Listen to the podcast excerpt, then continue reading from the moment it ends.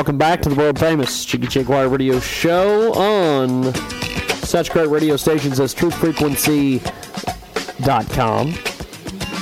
Our podcast is available at iHeartRadio. You can go ahead and get us on TuneIn, Radio Loyalty, as well as our good friends, like I said, over at iHeartRadio. The world famous Jiggy Jaguar Radio broadcast is brought to you by uh, fabulous, fabulous marketing partner.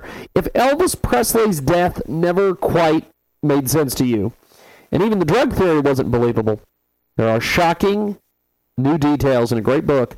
It's cracked the case wide open. Did you know that there were three toxicology reports done on the body that didn't match? Did you know that there were two different death certificates filed that contradicted each other? Did you know that Elvis was allergic to codeine, but no codeine was found in the body, but it mysteriously appeared in one and only one of the three toxicology reports?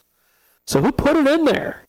You've been told half the story for almost half a century. It's time to know the truth.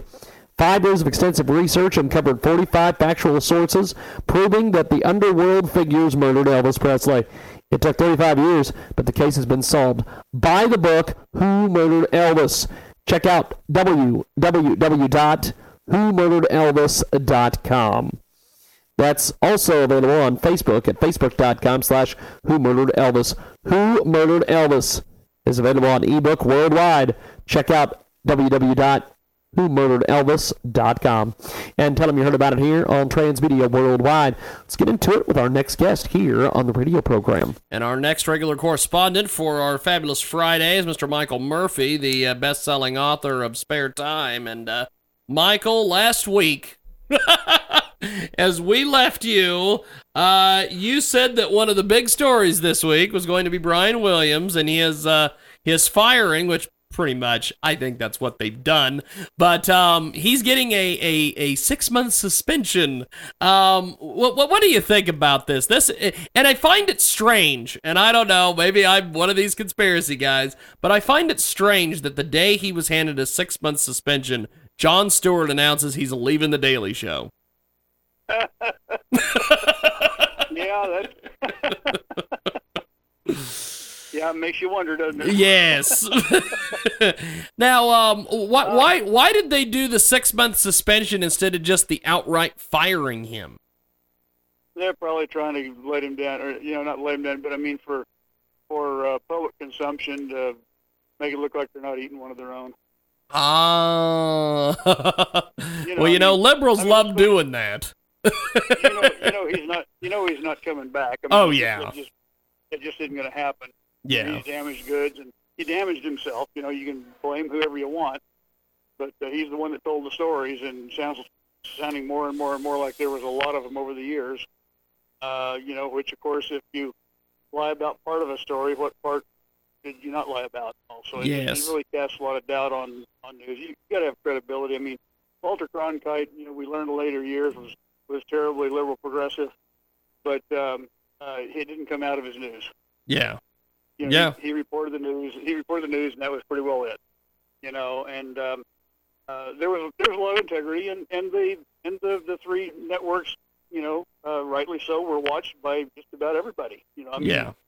Every, everybody watched news every evening. Of course, we didn't have the internet and stuff then, and yeah, that made a big difference. But um, I, I think what we've gotten into in, in recent years is these people have become celebrities, not uh, not journalists.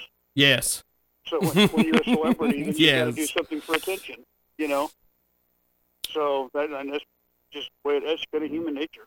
We've got Michael Murphy with us today, and uh, Michael, there there is there is a lot of news uh, coming out of the uh, the the president has has done all sorts of odd things this week as he just continues. Um, now there's there's a rumor that uh, they they want to go after websites like uh, the Drudge Report and some of these others, and uh, they. This is the strangest thing. They want to regulate the internet like like a utility, like the phone company. And then everybody's like, "Oh, well, this is awesome." And then all of a sudden they're like, "Yeah, but we're also going to censor all these websites that we don't." And I'm like, "What?" Yep. Well, there's there's two things going on here.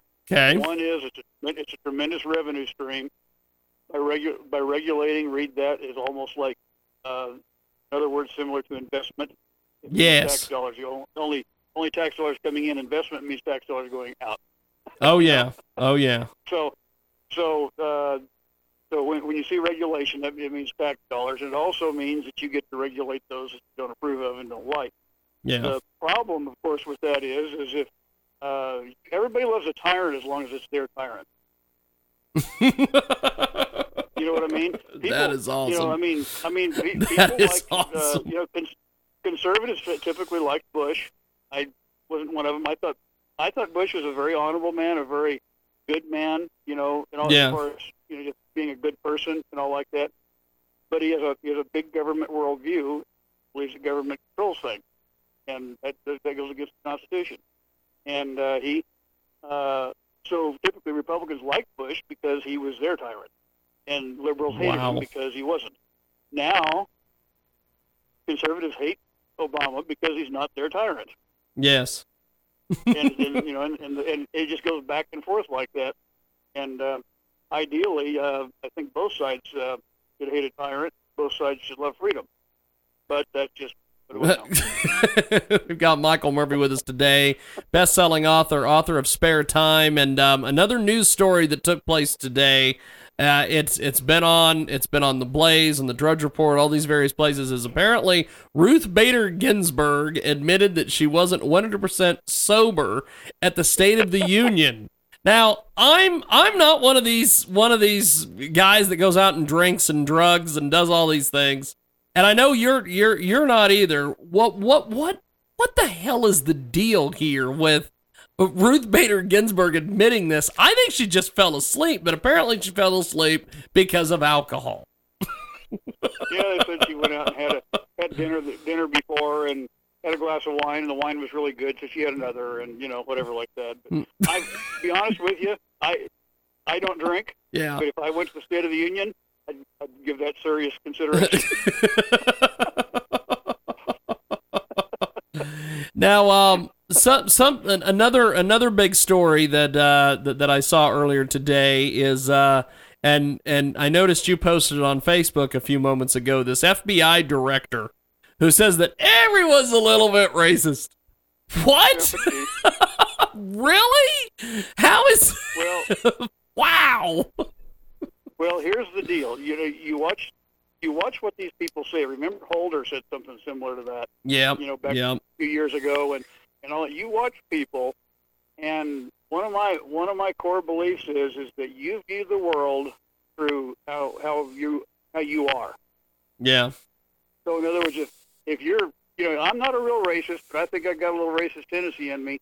I assume everybody else does too. if I'm a thief, I figure everybody else is. Yeah, If I lie, yeah. I figure everybody else lies. It's just uh, I think it's just human nature. You know, That's awesome. but but I mean, but I mean, when when you get in a when you get in a position like that, uh, I don't know where these guys. Um, uh, my my dad, bless his heart, rest his soul, uh, yeah. used to call it diarrhea of the mouth. You know, Yes. Yes, I've heard that term many a time, my friend. they don't know, they don't know when to when to put a stop. they have no clue when when they need to calm down.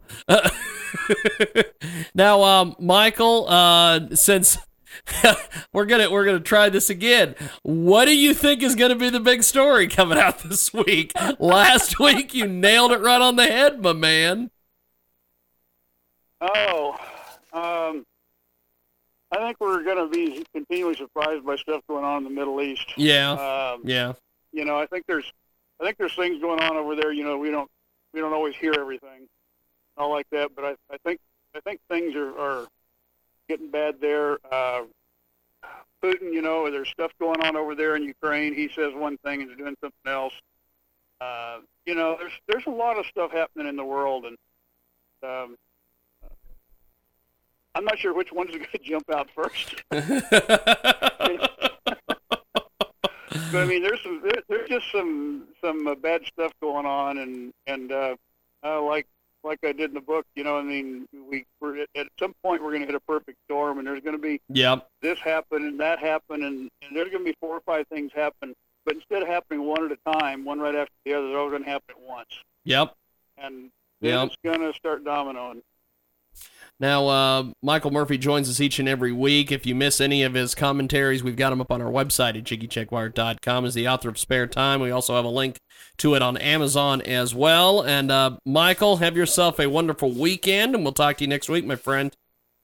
Awesome, you too, James. Bye. Appreciate it. Thank you, man. Michael Murphy with us today. We're going to take a quick time out. When we come back, it is, of course, uh, we're going to wrap it up here. Uh, we've got all sorts of things going on. We were supposed to talk to Craig Jackson, but uh, oh, that's a story. We're gonna we're gonna take a timeout.